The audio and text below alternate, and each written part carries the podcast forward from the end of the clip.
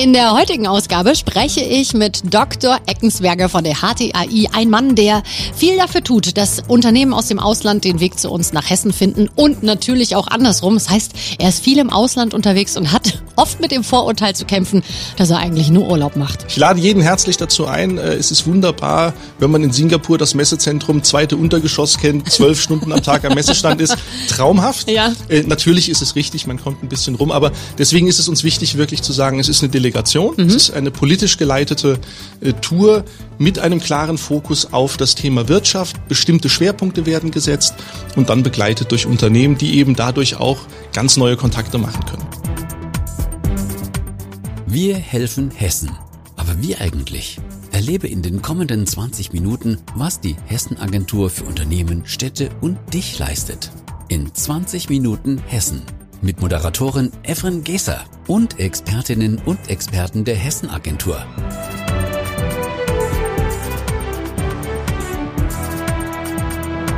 Hallo und herzlich willkommen zur Episode 10 von 20 Minuten Hessen. Und wie immer bin ich nicht allein, auch wenn ich die 20 Minuten wahrscheinlich alleine vollquatschen könnte.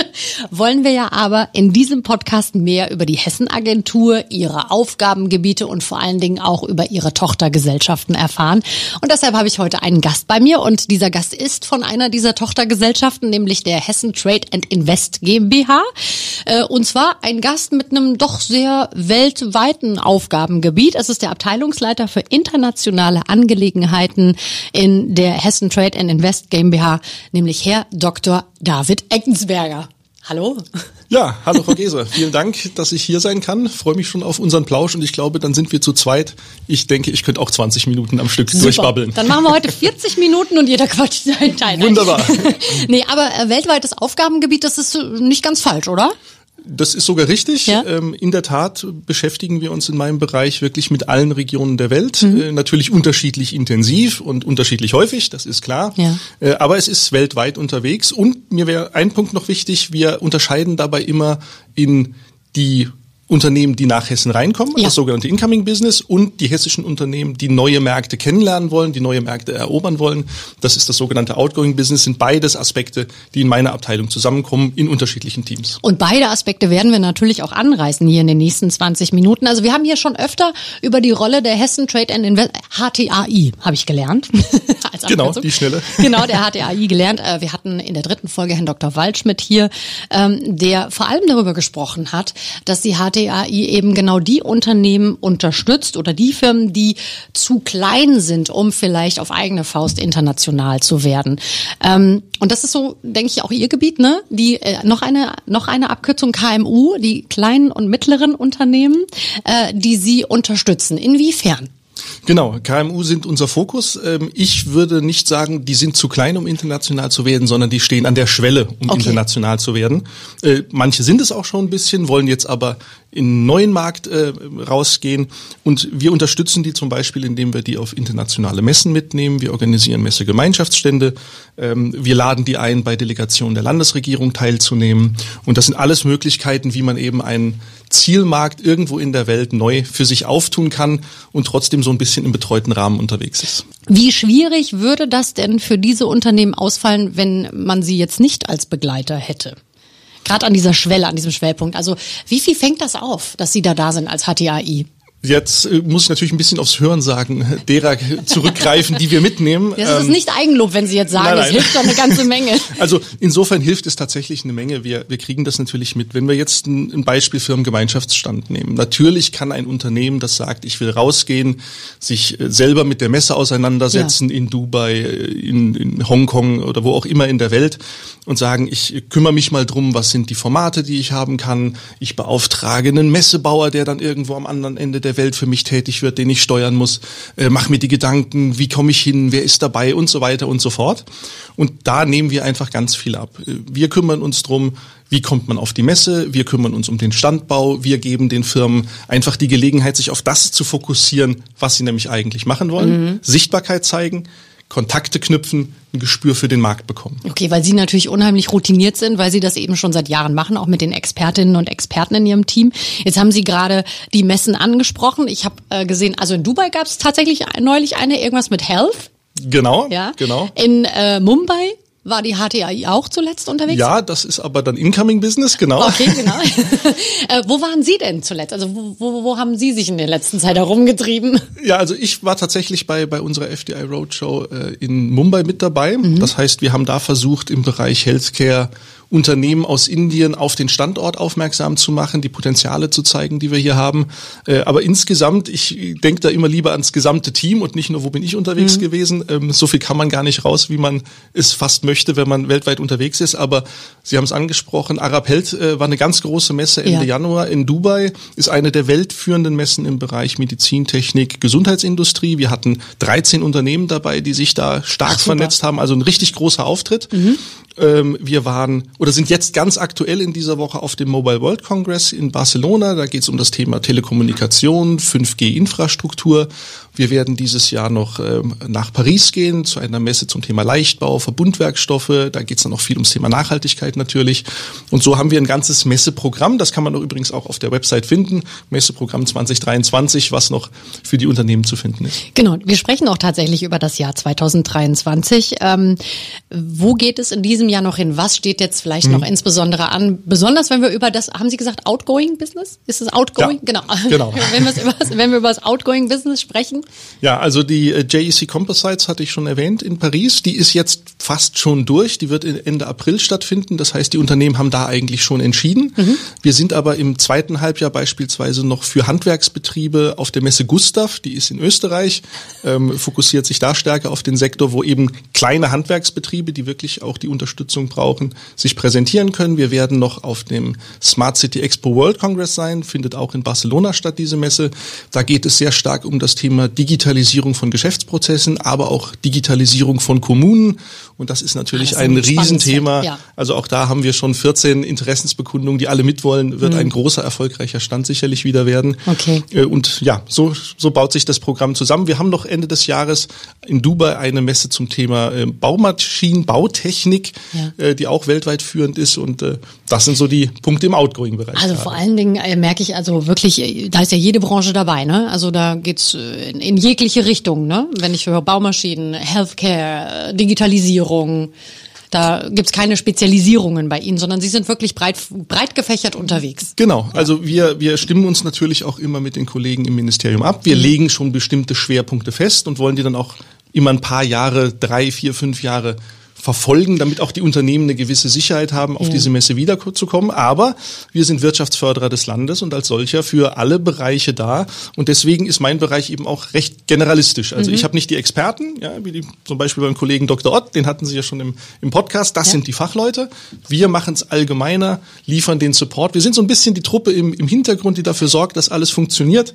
Deswegen ist es schön, dass die auch mal Sichtbarkeit bekommen. Ich wollte gerade sagen, ohne die funktioniert ja auch nicht. Ne? Jetzt hatten Sie eingangs nicht nur die Messen erwähnt, sondern eben auch auch die Delegationen, ähm, dass Sie da auch Unternehmen mitnehmen. Äh, Sie meinen dann also Reisen der Landesregierung, nehme ich an. Genau, also wir mhm. sprechen ganz bewusst von Delegation. Das Wort Reisen hat eben doch für viele so ein bisschen den touristischen Unterton. Genau, also das ist eine äh, der häufigen Fragen, die man gestellt kriegt, äh, wenn man in diesem Bereich, wie ich tätig bin und mein Team, dass man sagt, ach Mensch, da sehen Sie die Welt. Ich lade jeden herzlich dazu ein. Äh, es ist wunderbar, wenn man in Singapur das Messezentrum zweite Untergeschoss kennt, zwölf Stunden am Tag am Messestand ist.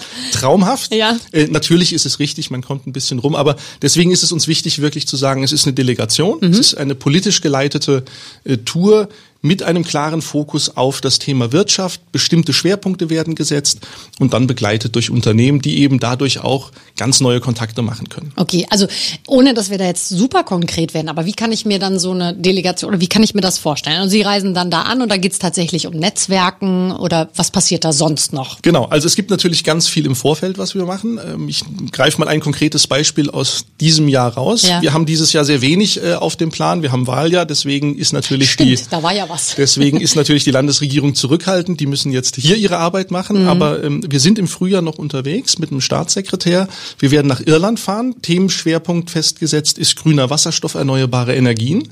Möchte man erstmal gar nicht so meinen, aber wir haben uns eben über die Zeit hinweg immer wieder damit auseinandergesetzt, wo entwickelt sich das und Irland hat eine ganz starke Offensive momentan, die Offshore-Windkraft auszubauen. Mhm. Äh, vielleicht mal zwei, drei Zahlen kurz eingestreut.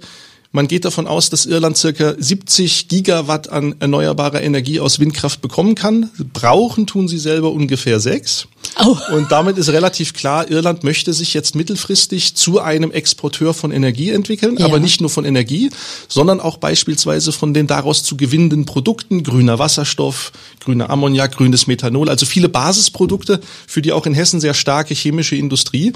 Und äh, wir haben eben genau den Zeitpunkt jetzt, unserer Meinung nach, getroffen, dass diese Projekte in Irland sich auf den Weg machen. Mhm. Also viel ist noch nicht zu sehen, in Anführungszeichen, aber es ist überall jetzt der Projektstart und das ist genau aus unserer Sicht der richtige Zeitpunkt, dass die Landesregierung Informationen bekommt und die Unternehmen eben die Kontakte bekommen, in solche Projekte jetzt reingehen können, bevor man eben in fünf Jahren sagt, oh, das wäre schön gewesen, wären wir da. Erlauben Sie mir ganz kurz, auch wenn da jetzt vielleicht eineinhalb Minuten unseres Podcasts für draufgehen, weil ich selbst so neugierig bin. Ich zum Beispiel als Otto-Normalverbraucherin, die sich wenig mit diesen Themen auseinandersetzt, habe noch nie davon gehört, dass Irland da wohl so eine Vorreiterrolle übernimmt. Ich meine, Sie müssen da ja irgendwie Ihre Spürnase raushalten. Also wie kommen Sie denn darauf? Ja, also zum einen, äh, das ist dann der Vorteil, wenn man mal unterwegs ist. Wir ja. waren 2019 äh, noch vor der Pandemie äh, zu einer Investorenanwerbung in Dublin, haben da erste Kontakte geknüpft mhm. und die pflegt man dann weiter und irgendwann schreibt einen so einen Kontakt auch mal an und sagt, Mensch, wisst ihr eigentlich, was hier im Thema Wasserstoff bei uns unterwegs ist? Dann hört man sich das mal an, dann fährt man mal bei der nächsten Gelegenheit hin und sagt, lass uns mal zwei, drei Termine machen, wo wir ein wirkliches Gespür bekommen. Ähm, unser Geschäftsführer Dr. Waldschmidt sagt immer so schön, man muss die Dinge erfahren und begreifen, sprich, man muss mal vor Ort sein und ja. auch wirklich was anlangen. Und äh, das haben wir gemacht und mhm. kamen mit den Informationen zurück, haben uns dann mit den Kollegen im Ministerium zusammengesetzt und gesagt, wir sehen da ein Potenzial, es ist vor der Haustür. Das Thema Energieversorgung, Energiesicherheit ist natürlich enorm. Mhm. Ähm, wir alle kennen die Zeitungen, äh, die Zeitungsartikel, äh, aus Katar wird besorgt, aus Doha wird besorgt. Irland ist Teil der Europäischen Union, ist vor der Haustür. Ja. Man äh, kriegt es mit relativ kurzen Lieferketten natürlich auch her. Und das war dann so eine Idee, zu sagen, wir starten, wir sehen einen enormen Andrang, also wir glauben, wir haben das richtige Thema getroffen. Und äh, dann müssen wir uns in zwei, drei Jahren noch mal wieder treffen, was daraus geworden ist. Ja, aber super, dass quasi durch, durch den stetigen, ähm, durch das stetige Aufrechterhalten der Kommunikation untereinander, dass sie dann äh, tatsächlich an solche Informationen kommen, die ja dann für uns alle irgendwie nützlich sind. Ähm, Kommunikation wird bei Ihnen ganz groß geschrieben, Netzwerken. Jetzt hat auch Herr Dr. Waldschmidt, den Sie eben schon mal erwähnt hatten, erzählt, dass das natürlich während der Corona-Pandemie extrem schwierig war. Wie ähm, konnten Sie da ähm, sicherstellen, dass eben genau das, das Netzwerken, die Kommunikation da nicht drunter leidet, dass man eben nicht so viel reisen konnte? Ja, das ist natürlich ein schmerzhaftes Thema für den Bereich. Oh Gott, ja, ich ähm, wollte Sie jetzt nicht das ist, Nein, aber es machen. ist natürlich, kann man nicht, kann man nicht umgehen. Das ist, das ist klar. Ja. Nein, die Pandemie war ein, war ein ganz massiver Einschnitt, ähm, den wir erlebt haben. Äh, das alles, was Sie beschrieben haben, das Netzwerken, diese Kontaktpflege. Die Iren sagen so schön, Business is a Contact Sport. Oh ja. Also Geschäfte machen ist ein Kontaktsport. Man muss sich sehen, man muss ein Gefühl fürs gesamte Gegenüber bekommen. Äh, und das war einfach alles nicht möglich und zwar über zwei Jahre im Grunde genommen. Ähm, wir haben Vertreter aus Generalkonsulaten, die haben wir praktisch nicht kennengelernt, weil die in der Pandemie kamen und fast während der Pandemie wieder gegangen sind. Das ist jetzt eine große Aufgabe, die wir haben, das wieder aufzubauen komplett. Mhm. Aber Sie konnten das auch gut auffangen. Aber wir ne? haben genau, wir haben dann sehr schnell eben wie viele andere auch gesagt, was gibt es an Tools, wo können wir ins Online-System Sagen Sie das übergehen? jetzt nicht so salopp, sehr schnell andere äh, Tools und Alternativen. Das hat an vielen Stellen gehakt, aber ja. Ja, also aus unserem Gefühl war das, war das relativ erfolgreich ja. und wir haben dann eben gesagt, ähm, was können wir trotzdem machen? Wir haben im Prinzip wir haben auch darüber nachgedacht, virtuelle Delegationen zu machen. Mhm. Ich äh, weiß von, von einigen Kollegen, äh, die das probiert haben. Ähm, so einen richtigen Erfolg haben wir nie gehört, weil man muss eben hinfahren und, ja, und, und begreifen. Ähm, wir haben uns umentschieden. Wir haben gesagt, wir machen virtuell die Themen.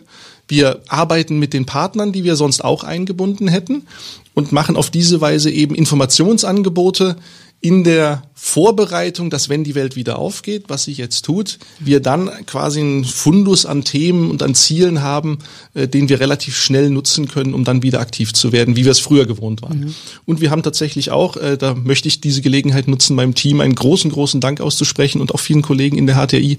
Wir haben lange die Corona-Hotline des Landes unterstützt. Äh, da haben tatsächlich die, die Kolleginnen und Kollegen wirklich, äh, finde ich, bewundernswert, sich, sich dafür bereit erklärt, äh, mhm. sich, sich einzusetzen. Und das ist auch eine Phase gewesen, die natürlich nicht ganz einfach ist, wenn Sie dann Unternehmer haben, die vor dem Risiko stehen, dass ihr Lebenswerk verschwindet. Da müssen sie viel Feingefühl mitbringen. Und dann ist es auch ganz gut, wenn man sich ein bisschen in der Welt bewegt hat, den, den Blick mal über den Tellerrand hatte. Da kann man viel Empathie mitbringen. Mhm. Und ähm, ja, das war auch eine große Aufgabe gerade am Anfang der Corona-Zeit, die unsere Leute beschäftigt hat und hoffentlich auch zum Wohle der hessischen Wirtschaft war. Ja, also dann nochmal hier bitte unterstrichen. Ein großes Dankeschön an alle Mitarbeiterinnen und Mitarbeiter, falls das jetzt vielleicht noch untergegangen ist wegen meiner Nachfrage. Ähm, aber was ist denn wichtiger, nee, wichtiger ist vielleicht der falsche Ausdruck. Was ist denn vielleicht sinnvoller? Also hinaus in die weite Welt oder besser äh, im guten alten Europa bleiben? Ich meine, Sie sind ja auch über Europas Grenzen hinaus unterwegs. Sie haben gerade Mumbai gehört, Dubai. Was ist wichtiger? Was ist sinnvoller? Ja, das ist eine Frage, die man natürlich liebt, weil die Antwort ist bekannt. Man sollte natürlich das eine tun, ohne das andere zu lassen. Mhm. Ähm, das hängt ganz stark davon ab, äh, welche Produkte man hat, welche Dienstleistungen man anbietet, ähm, dann sollte man den Markt analysieren und das kann der Markt vor der Haustür sein und das kann natürlich ein Markt am anderen Ende der Welt sein. Äh, wir empfehlen wirklich grundsätzlich zu sagen, schaut euch alles an. Wir machen das selber genauso. Äh, wir sind nicht nur überall in der Welt unterwegs, Langstrecke irgendwo und andere Ende, sondern einfach auch mal zu sagen, was passiert gerade in Frankreich, was passiert in Irland. Das ist ein schönes Beispiel, äh, wo am Anfang viele sich gefragt haben, was will man denn in Irland und welche Unternehmen will man denn in Irland finden? Ist ähnliche Größenordnung wie Hessen, so knapp sechs Millionen, nur das Land ist ein bisschen größer. Ja. Da ist doch nichts. Aber es zeigt sich, äh, manchmal ist das Gute eben auch direkt vor der Haustür. Also die Empfehlung ist ganz klar, den Markt analysieren, also von der, von der Frage kommen, wo will ich eigentlich mit meinem Produkt hin. Aber klar ist, Europa ist etwas leichter zu stemmen als äh, der asiatische Markt irgendwo. Mhm. Wo wir gerade bei Europa sind und auch bei dem, was so passiert in der Welt da draußen, was in Großbritannien passiert ist, wissen wir alle, Stichwort Brexit. Nun ist das Ding ja ähm, größtenteils vollzogen und eigentlich ja kein Thema mehr, aber inwiefern ähm, gestaltet sich durch den Brexit eben auch mittlerweile die, die hessische hessische Wirtschaft? Wie ist die Situation für die Unternehmen hier vor mhm. Ort? Was hat sich da genau verändert? Ja, ähm, Sie sagen es, der Brexit ist im Kern vollzogen. Jetzt ist er gerade wieder ein bisschen stärker in den Medien, wo wir es hier aufzeichnen. Äh, Stichwort Nordirland-Protokoll und die Abstimmung zwischen EU und Großbritannien. Für die hessische Wirtschaft, wir haben die sehr früh angefangen zu begleiten. Wir haben schon mit dem Referendum 2016 eine Informationswebsite online gehabt. Wir haben über die Jahre hinweg immer wieder Informationen gestreut, den Austausch gesucht und äh, vor allem dabei unterstützt, eben Lieferketten zu verändern, Informationen zu geben, was wird sich in Zukunft in Fragen Zollregularien etc. Äh, ergeben. Wir hatten einen eigenen Newsletter dafür aufgestellt, wo wir dann eben auch mal den Zoll interviewt haben zum Beispiel. Insofern muss man sagen, der Brexit war und ist keine wirtschaftliche Erfolgsgeschichte, aber er liegt nun mal nicht in unserer Hand. Äh, aus unserer Sicht hat die hessische Wirtschaft aber sehr gut darauf reagiert. Sie hat sich sehr früh damit auseinandergesetzt, was man tun muss. Und insofern äh, sind wir da auf einem guten Weg. Jetzt kommen wir aber wieder zum Incoming-Business. Da hat äh, der Brexit für Hessen wirklich Gutes getan, denn viele internationale Headquarter, die dann in London saßen, mussten plötzlich aus London raus um weiter in der Europäischen Union Geschäfte machen zu dürfen. Die brauchen ein Headquarter innerhalb der EU. Wir gerufen, hello, here we are. Und dann haben wir gesagt, man kommt immer gut zu uns. Ja. An Hessen führt kein Weg vorbei, wie wir ja. alle wissen. Und ähm, da haben wir tatsächlich in den Jahren äh, 2018, 2019 äh, und auch wenn man jetzt das erste Krisenjahr ein bisschen äh, mal rausnimmt, gesehen, ähm, dass sehr, sehr viele Unternehmen aus Großbritannien den Weg nach Hessen gefunden haben. Und zwar aus aller Herren Länder, weil wir immer gucken, wo sitzt denn der, der Stammsitz. Also das sind jetzt keine UK-Ansiedlungen ja, ja, für uns, sondern äh, eine große Menge. Und da hat Hessen sehr stark profitiert tatsächlich in den letzten Jahren. Und da sind wir jetzt auch schon mitten in dem Incoming Business. ähm, genau, wir trinken noch zwischendurch mal ein Schlückchen Wasser, damit wir nicht so einen trockenen Mund bekommen. Ähm, wie, wie sieht die Begleitung denn aus, wenn ein ausländisches Unternehmen sich hier bei uns ansiedeln möchte? Mhm. So, dann rufen die bei Ihnen an, sagen hier, hosche mal. Durchaus auch manchmal, ja. kann passieren. Also, es gibt verschiedene Wege. Also irgendwo taucht ein Unternehmen auf, man kommt in Kontakt. Es gibt eine, eine Bundes Institution, Germany Trade and Invest. Namensähnlichkeiten sind kein Zufall in diesem mhm. Fall, sondern genau äh, gedacht, damit ein Investor Bescheid weiß. Äh, Ach, der sich für den, quasi übergeordnet? Das ist vom Bundeswirtschaftsministerium, ah. genau. Hat natürlich nochmal eine andere Sichtbarkeit, Standort Deutschland, Made in Germany. Ja. Ähm, und deswegen haben wir bewusst gesagt, der Investor soll wissen, wenn er nach Hessen kommt, er bleibt in diesem Netzwerk, er ist gut aufgehoben. Dann äh, fragen wir den Investor erstmal ab, was ist dein Plan? Möchtest du eine Produktionsstätte? Möchtest du ein Vertriebsteam aufbauen? Geht es um Headquarter? Ähm, so verschiedene Parameter, die wir prüfen. Welche Fläche wird gebraucht? Ist ja immer das Thema. Ähm, wie viele Arbeitsplätze planst du? Was ist die Höhe der Investitionen? Was sind Infrastrukturfaktoren, die du unbedingt brauchst? Also wie nah muss der Flughafen sein? Wie nah muss eine Autobahn sein? Das wollte sein? ich gerade fragen. Wollen Sie da nicht automatisch alle irgendwie ins Rhein-Main-Gebiet? Oder wie schaffen Sie es da so zu verteilen? Weil ich meine, Hessen hat ja viel mehr zu bieten als das Rhein-Main-Gebiet. Äh, das ist richtig. Also da, dafür sind wir auch da, genau äh, diese Informationen zu streuen. Natürlich ist Frankfurt die internationale Marke. Die meisten kennen das, äh, die kennen den Flughafen. Sehr viele Amerikaner kennen Wiesbaden. Ja, klar. Durch die, durch die Armee-Stationierung. Ja. Aber wir sind davon überzeugt, wir müssen gar nicht verteilen die Stärke von Hessen verkauft sich im Prinzip von alleine. Wenn mhm. Sie gucken, Sie haben einen Interessenten aus dem Bereich Optik oder Medizintechnik, dann sagt er vielleicht erstmal Frankfurt, Frankfurt habe ich verstanden. Ich gucke von der, vom anderen Ende der Welt und Frankfurt verstehe ich, das ist dieses große Zentrum mit den Hochhäusern. Und dann erklärt man dem, in Mittelhessen hast du einen Produktionsstandort von BioNTech, da passiert viel. Da ist die größte australische Investition für Innovationsforschung im Gesundheitsbereich außerhalb von Australien angesiedelt. Und plötzlich fällt ihnen auf, oh, da bin ich auch nur 40 Minuten vom Flughafen weg. Ich sitze in Mittelhessen. Ich habe eine tolle Infrastruktur. Ich habe super Fachkräfte ums Eck. Ich habe ein tolles Netzwerk, auf das ich zugreifen kann.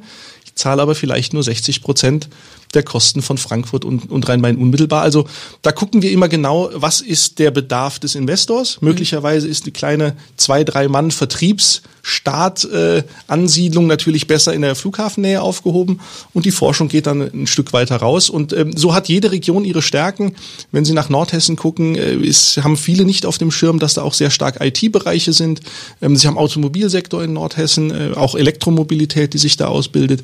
Und so äh, kriegen wir das ganz gut gut hin, dass natürlich einfach der Bedarf und die Nachfrage sich äh, ein bisschen verteilen. Natürlich machen Sie dann auch immer sehr viel Werbung für meine Heimatstadt, für Offenbach, weil da wollen natürlich auch immer alle hin, oder? Na, also ich sag mal so, auch, auch da muss ich jetzt nochmal meinen mein Geschäftsführer kurz zitieren. Äh, das, das ist wirklich ein, ein weil es so eine schöne Bildsprache ist, äh, ja. habe ich ihm das geklaut, das habe ich ihm auch mal gesagt. Ähm, er sagt immer, wir als Wirtschaftsförderer des Landes, äh, unser Herz hat die Form von Hessen. Mhm. Und Offenbach ist eine der Kommunen, insofern sind wir da natürlich völlig dabei aber äh, um das aufzugreifen, was wir tatsächlich sehen, ich war gerade gestern bei den Kollegen der Wirtschaftsförderung von Offenbach. Mhm, die sehr nett ähm, sind. Die sehr nett sind, in der Tat. äh, aber man muss sagen, Offenbach hat in den letzten Jahren wirklich eine sehr, sehr, aus unserer Sicht sehr, sehr gute Standortpolitik gemacht. Wir haben da für alle Kommunen den, den gleichen Anspruch. Ja. Wir werden auch keinem helfen, von einer Kommune in die andere zu gehen. Ähm, das müssen die untereinander machen. Also ja, ja. da werden wir keinen bevorzugen. Aber Offenbach, äh, da, ich glaube, da werden wir noch viel von hören in, so. in der nächsten Zeit. Genau, eigentlich wäre, nee, nicht eigentlich, sondern das ist doch ein wunderbarer Abschluss unserer heutigen Folge. Nein. Und das von einem Wahlfrankfurter. So, ich wollte es gerade sagen. Ne? Wir haben kurz, bevor wir hier angefangen haben, drüber gesprochen. Sie wohnt tatsächlich in Frankfurt. Genau. Nein, aber äh, auch die Freundschaft zwischen Offenbach und Frankfurtern ist ja mittlerweile mh, hm, sehr groß. Nein, aber ich möchte gern zusammenfassen. Also ich glaube, Hessen hat unheimlich viele äh, tolle Unternehmen und ähm, sie begleiten diese auf dem Weg vielleicht ins Ausland, ob es jetzt das europäische ist oder vielleicht doch ein bisschen weiter gedacht. Sie ähm, betreiben aber auch ordentlich Standortmarketing für unser Bundesland, meiner Meinung nach dem schönsten Deutschlands. Äh, das heißt also, an Hessen führt kein Weg vorbei und ähm, da sind sie Tag für Tag mit ihrem Team daran, das auch tatsächlich immer so umzusetzen. Ne? Das ist so ihr Kerngebiet. Das ist unser Anspruch, genau. Ja, wunderbar. Ja, dann ganz lieben Dank. Es hat mir unheimlich viel Spaß gemacht. Äh, für alle, die sich vielleicht nicht merken konnten, ich hatte hier den Abteilungsleiter für internationale Angelegenheiten bei mir, Herrn Dr. David Eckensberger. Es hat sehr viel Spaß gemacht. Ich weiß gar nicht, wie viele Minuten wir jetzt gequatscht haben. Ja, ich bin auch erstaunt, dass die 20 schon rum sind. Äh, aber wir haben ja beide angekündigt, wir schaffen 20 Minuten alleine, also müssen wir uns für Teil 2 irgendwann So, genau, genau. Teil 2 machen wir auf jeden Fall. Ganz, ganz lieben Dank, dass ich mit Ihnen sprechen durfte und in der nächsten Folge habe ich auch gleich zwei Gäste bei mir zu Gast. Äh, Geschäftsführer der Hessen-Agentur Volker Mühlhölzer, den ich natürlich auch schon mal hier zum Gespräch hatte. Er wird dabei sein und wir freuen uns sehr auf die hessische Ministerin für Wissenschaft und Kultur Angela Dorn. Und mit beiden spreche ich nicht nur über die Initiative Hessenschaft Wissen, sondern auch darüber, wie durch das Förderprogramm Löwe vor allem in kleinen und mittleren Unternehmen die Forschung vorangetrieben werden soll. Das war 20 Minuten Hessen. Mehr Hessen-Agentur gibt es in den kommenden Folgen und auf unseren Social-Media-Angeboten, also bei Facebook, Twitter und Instagram sowie auf hessen-agentur.de und unserem Blog hessisch.de.